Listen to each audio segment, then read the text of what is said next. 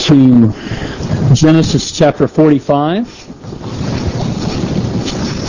For those of you who may be visiting with us for the first time, it is our practice to preach through entire books of the Bible, and so we have been in Genesis for a long time. Nearing the end. Genesis 45 will, through the course of the sermon, read the entire chapter. However, uh, to begin the sermon, I simply want to read the first eight verses. So if you have your Bibles open, Genesis 45, verses 1 through 8. Then Joseph could not control himself before all those who stood by him. He cried, Make everyone go out from me. So no one stayed with him when Joseph made himself known to his brothers. And he wept aloud so that the Egyptians heard it, and the household of Pharaoh heard it. And Joseph said to his brothers, I am Joseph. Is my father still alive? But his brothers could not answer him, for they were dismayed at his presence. So Joseph said to his brothers, Come near me, please. And they came near. And he said, I am your brother Joseph, whom you sold into Egypt. And now, do not be distressed or angry with yourselves because you sold me here. For God sent me before you to preserve life. For the family, I'm sorry, for the famine has been in the land these two years, and there are yet five years in which there will be neither plowing, plowing nor harvest. And God sent me before you to preserve for you a remnant on earth and to, pres- and to keep alive uh, for you many survivors. So it was not you who sent me here, but God. He has made me a father to Pharaoh and lord to all his house and ruler over all the land of Egypt. Let's pray. Our Father, as we have read this passage about Joseph revealing himself uh, to his brothers, I pray that all of us would um, recognize the Lord Jesus Christ this morning. That we all would uh, entrust ourselves to Him. That we would not enter into the day of judgment uh, having never recognized Him nor trusted in Him. Father, give your wisdom uh, to us as we um, consider your holy word. We ask this in Jesus' name. Amen. Don't you just hate it when you run into someone who knows you, but uh, you have no idea who they are?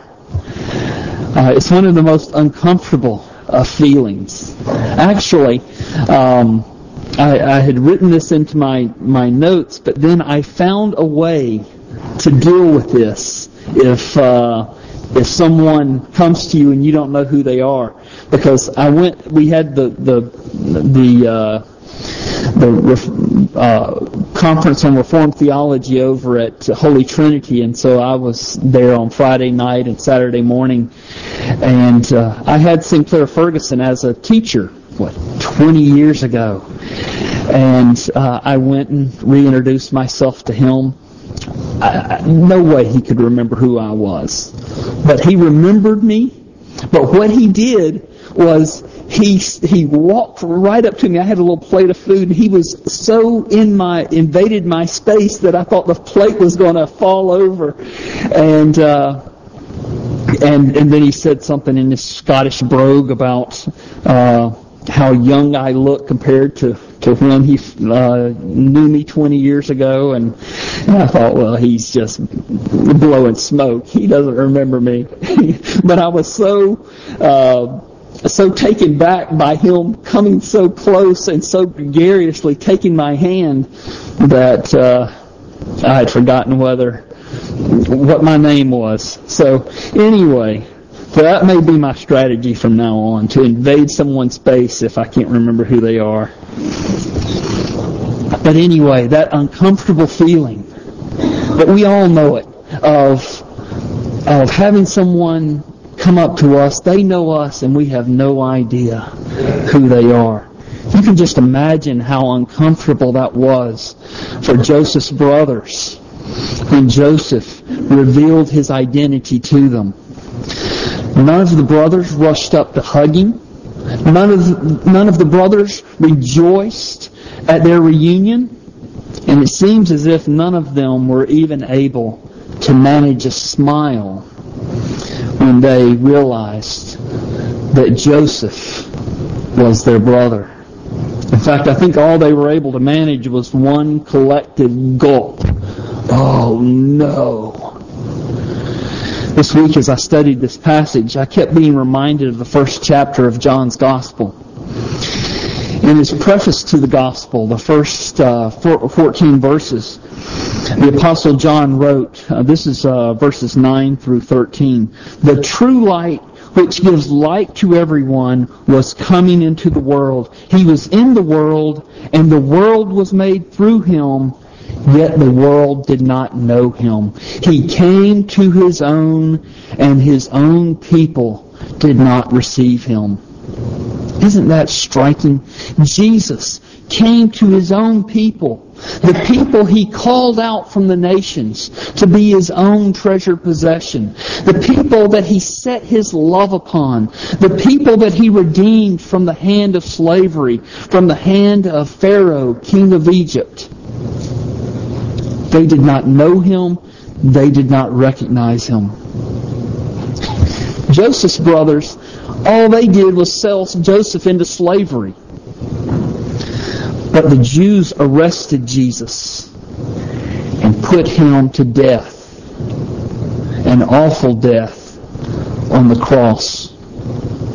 What do you think uh, their reaction will be on that great and awesome day when they stand before the judgment seat of Christ?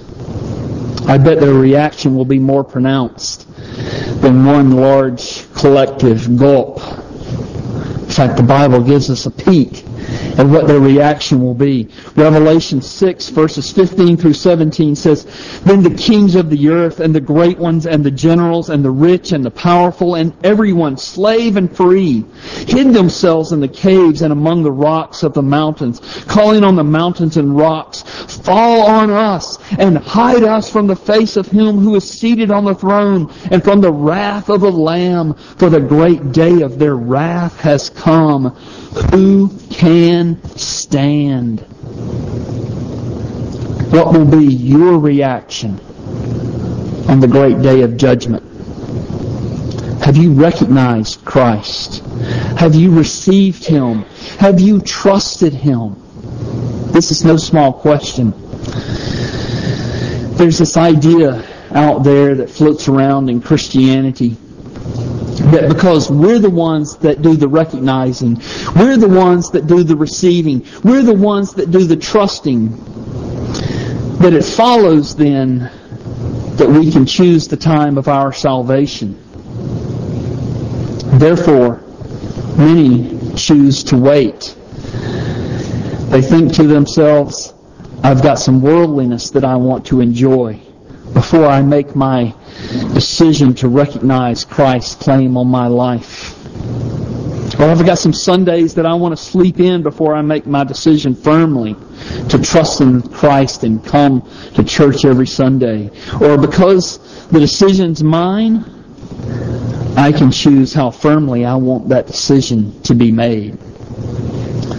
This way of thinking is unfortunately very common, but it is also very wrong. You are not the author of your salvation. You contribute nothing to your salvation. Yes, you are responsible to receive. Yes, you are responsible to recognize. Yes, you are responsible to trust in Christ. But you contribute nothing to your salvation. Because even your recognizing, your receiving, and your trusting, those things that you do are really gifts from God. Because it's the Holy Spirit who gifts us with faith. It's the Holy Spirit who gifts us with repentance. It's the Holy Spirit who draws us to Christ. In other words, your salvation is from the Lord. Joseph wanted to make his brothers understand this very important point. And so look at verses 5, 6, and 8. Verse 6 For the famine has been in the land these two years, and yet there are five years in which I'm sorry, I started in verse 6. Let me go back to verse 5. And now do not be distressed or angry, angry with yourselves because you sold me here. For God sent me before you to preserve life. Verse 6, For the famine has been in the land these two years, and there are yet five years in which there will be neither uh, plowing nor harvest. God sent me here before you to preserve for you a remnant on earth and to keep you alive for many, uh, many uh, survivors. Verse 8, So it was not you who sent me here, but God. And then he reminded them of this, uh, this very same fact in Genesis 50 after their father Jacob died. They sold him into slavery, but it was really God who had sent him uh, there ahead of them in order to provide for them many uh, survivors. In other words, in order to save them. It was important for his brothers to understand this. It is equally important for us to understand this. You know, among Joseph's brothers, who do we who do we find? Well, we find murderers. Simeon and Levi slaughtered the, the citizens of Shechem. Remember that? We find perverts. Reuben had relations with his father's concubine we find a self-consumed fornicator uh, because Judah had relations with his son's wife, albeit unwitting, unwittingly. And the whole lot of them, all of jo- Joseph's older brothers, uh, excluding Benjamin, he was the younger, and excluding Reuben, uh, because he did not want to to murder Joseph, but all the others were ready to murder him before they finally settled on settle, selling him into slavery instead. And then they lied to their father. Here's my point. Joseph's brothers, they were not seeking God. They were not concerned about the things of God. There was no evidence even that they were believers. In fact, just the opposite. Their lives clearly demonstrated that they did not know God at all. But what did God do? What was God doing during this entire period that they did not know Him? He was providing salvation for them. Uh, this is the teaching of Romans 5, verse 8. But God shows His love for us in this, that while we were still sinners, Christ died for us. Our salvation is all of the Lord. I know it is very tempting to try and add something to your salvation or to contribute something to what God has done. You know, if you add something to your salvation, it can feel very comforting to think that, that you have some control, however slight, but some control over your eternal destiny. But salvation is from the Lord, from first to last. God elected who would be saved. God sent his Son to die for sinners. God sends his Spirit to draw his elect to himself. He keeps his own, and he will resurrect our bodies on the last day. From first to last, our salvation belongs to the Lord. We can contribute nothing and all that we do contribute is only His grace to us. The salvation that God gives always deals with sin. Joseph makes this clear to his brothers. Look at verse 4. So Joseph said to his brothers, as he's revealing himself to them, Come near to me, please. And they came near, and he said, I am your brother Joseph whom you sold into slavery. Joseph doesn't simply overlook this fact. He deals with it head on. You sold me into slavery. Salvation always deals with sin. You know, I meet people and talk to people about the gospel. And as I'm talking with them about the gospel, one of the first things they'll tell me is, as um, I'm talking about forgiveness of sins and about having a relationship with God, they say, well, I have forgiveness of sins because I asked God to forgive me. And I'll ask them, how does your asking God to forgive you of your sins take away your sins? You ask God to do this, but your sins have to be dealt with. And I'll press them. You know, and it's usually they're talking about all the things they do. I pray, I ask God for forgiveness, I do good things. You know, haven't yet once mentioned to me anything about Jesus. But Jesus is the only one who can deal with their sin and they just talk about the things that they can do. And so salvation always deals with sin. So Joseph makes it explicit here in verse 4. Jesus also made it explicit. He said to the people of his generation, Those who are well have no need of a, of a physician, but those who are sick. I came not to call righteous, or call thee righteous, but sinners. There are no good Christians. I know we like to use that term to describe people who do good things because of their sincere love for Christ. But they, or we can make it a little more personal, we, we only do, do good things. We only love Christ because the Holy Spirit has changed us. God deals with our sin. He dealt with it in Jesus Christ. Listen to Ephesians 2, 1 through 5. The Apostle Paul says, And you were dead in your trespasses and sins in which you once walked, following the course of this world, following the prince of the power of the air, the spirit that is now at work in the sons of disobedience, among whom we all also once lived in the passions of our flesh, carrying out the desires of the body and the mind, and we were by nature children of wrath like the rest of mankind. In other words, there's sin that needs to be dealt with. Verse 5. But God, being rich in mercy, because of the great love with which He loved us, even when we were dead in our transgressions, made us alive together with Christ. It is by grace you have been saved. God doesn't make an in run around our sin. Our sin has to be dealt with. But it's not us who deals with it. It's Jesus Christ. That's why he came and died on the cross. In other words, everything that I've said in this sermon uh, to this point could be summarized by by my third point, which is that salvation is by grace alone. All Joseph's brothers deserved was bare justice.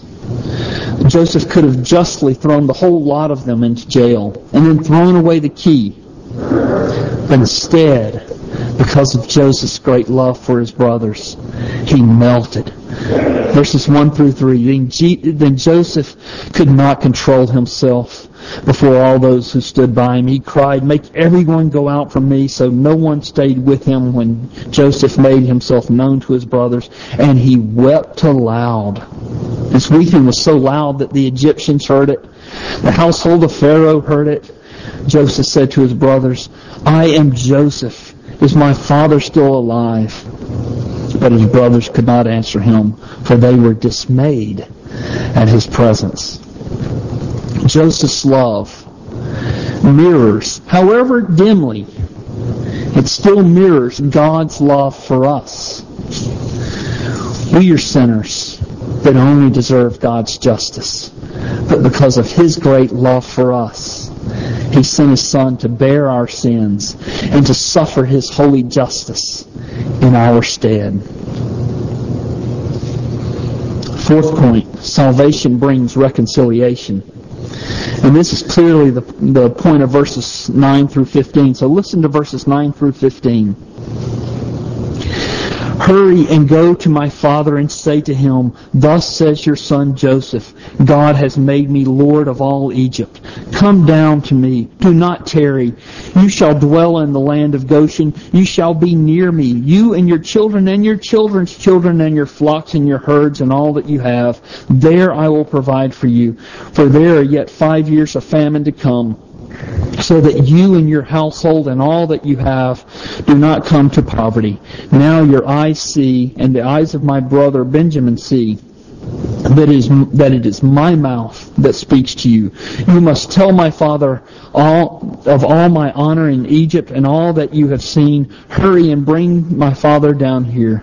Then he fell upon his brother Benjamin's neck and wept, and Benjamin wept upon his neck. And he kissed all his brothers and wept upon them.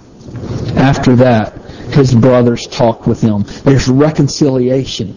These brothers who hated Joseph. These brothers who had contemplated murdering him. These brothers who had sold him into slavery.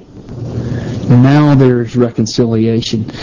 As I read this passage, my mind kept going back to Romans chapter 5. Listen to Romans 5, verses 10 and 11 and consider the lengths that Joseph went to in order that he might be reconciled to his brothers. We've been looking these past several weeks as Joseph's plan has unfolded to now he's revealed himself.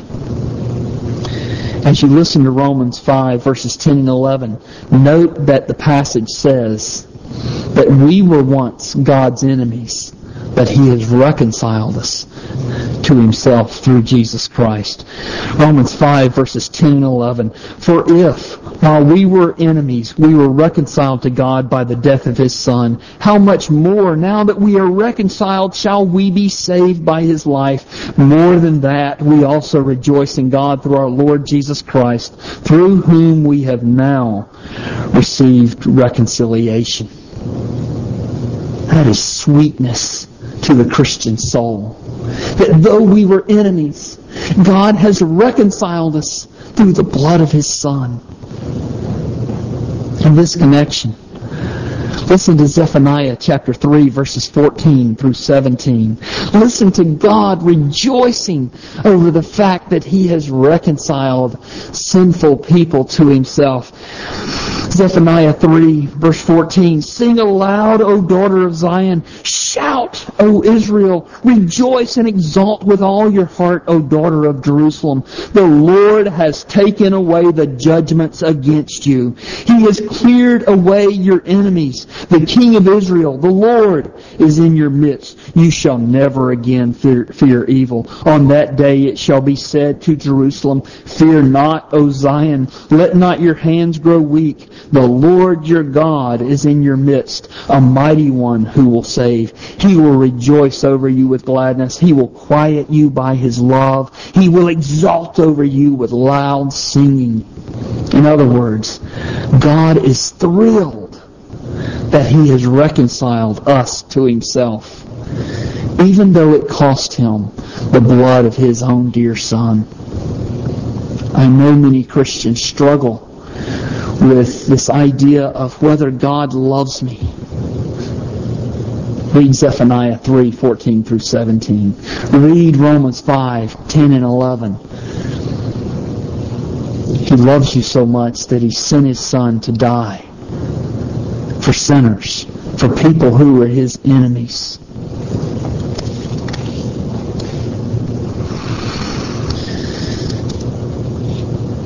And then finally, salvation is about is all about God's faithfulness. Listen to verses 16 through 28. When the report was heard in Pharaoh's house, Joseph's brothers have come. It pleased Pharaoh and his servants. And Pharaoh said to Joseph, Say to your brothers, do this. Load your beast and go back to the land of Canaan, and take your father and your households, and come to me, and I will give you the best land of Egypt, and you shall eat the fat of the land. And you, Joseph, are commanded to say, Do this, take wagons from the land of Egypt for your little ones and for your wives, and bring your father and come. Have no concern for your goods, for all the best of the land of Egypt is yours. The sons of Israel did so, and Joseph gave them wagons according to the command of Pharaoh, and gave them provisions for the journey. To each and all of them he gave change of clothes, but to Benjamin he gave three hundred shekels of silver and five changes of clothes. To his father he sent as follows, ten donkeys loaded with the good things of Egypt, and ten female donkeys loaded with grain, bread, and provision for his father on the journey. Then he sent his brothers away, and as they departed he said to them, Do not quarrel on the way. I tend to think that's a little humor on Joseph's part. So they went up out of Egypt and came to the land of Canaan to their father Jacob. And they told him, Joseph is still alive, and he is ruler over all the land of Egypt. And Jacob's heart became numb, for he did not believe them. But when they told him all the words of Joseph, which he had said to them, and when he saw the wagons that Joseph had sent to carry him, the spirit of their father Jacob revived, and Israel said, It is enough. Joseph, my son, is still alive. I will go see him before I die. All the Israelites are moving down to Egypt. Do you remember what God said to Abraham way back in Genesis 15? He said to Abraham, Your descendants will be strangers in a land not their own, and I will keep them there until it is time for them to come back and possess the land that I have promised. This goes back four generations. This goes back hundreds of years. And God was working out his plan of salvation in the life of Abraham, in the life of Isaac, in the life of Jacob, in the life of Joseph and his brothers. God is faithful. Salvation is all about God's faithfulness. Everything that we've been reading about in the book of Genesis has been God's unfolding plan of salvation. He is faithful to His Word. God continues to be faithful to His Word. He faithfully sent His Son into the world after thousands of years, but in each of those years, each moment of those years leading up to Christ's coming, God was working out His plan of salvation. And He, because He has sent His Son, you can know that He will be faithful to you as well. All His promises to you are yes and amen in our Lord Jesus Christ. And He will continue to be faithfully with you today. He will be faithful with you in your future. He will be faithful to the church until the day He comes back. And then from eternity, for eternity, He will be faithful. God's faithfulness extends over your life. God's faithfulness extends over your family. God's faithfulness extends over your circumstances. God's faithfulness extends over your future, wherever you find yourself.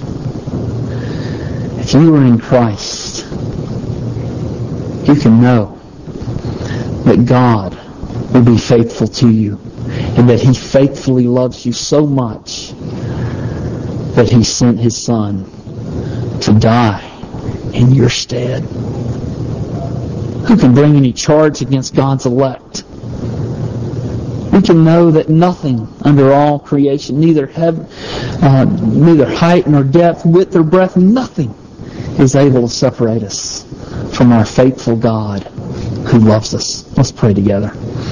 Father, as we are reminded of your faithfulness, as we have examined through the life of Joseph this morning, uh, your salvation that you have revealed to us. I ask, God, that you would be with us as we uh, celebrate um, together around the communion table. Uh, fill us with your Spirit. Renew our our souls with the gospel of Christ. We ask in His name. Amen.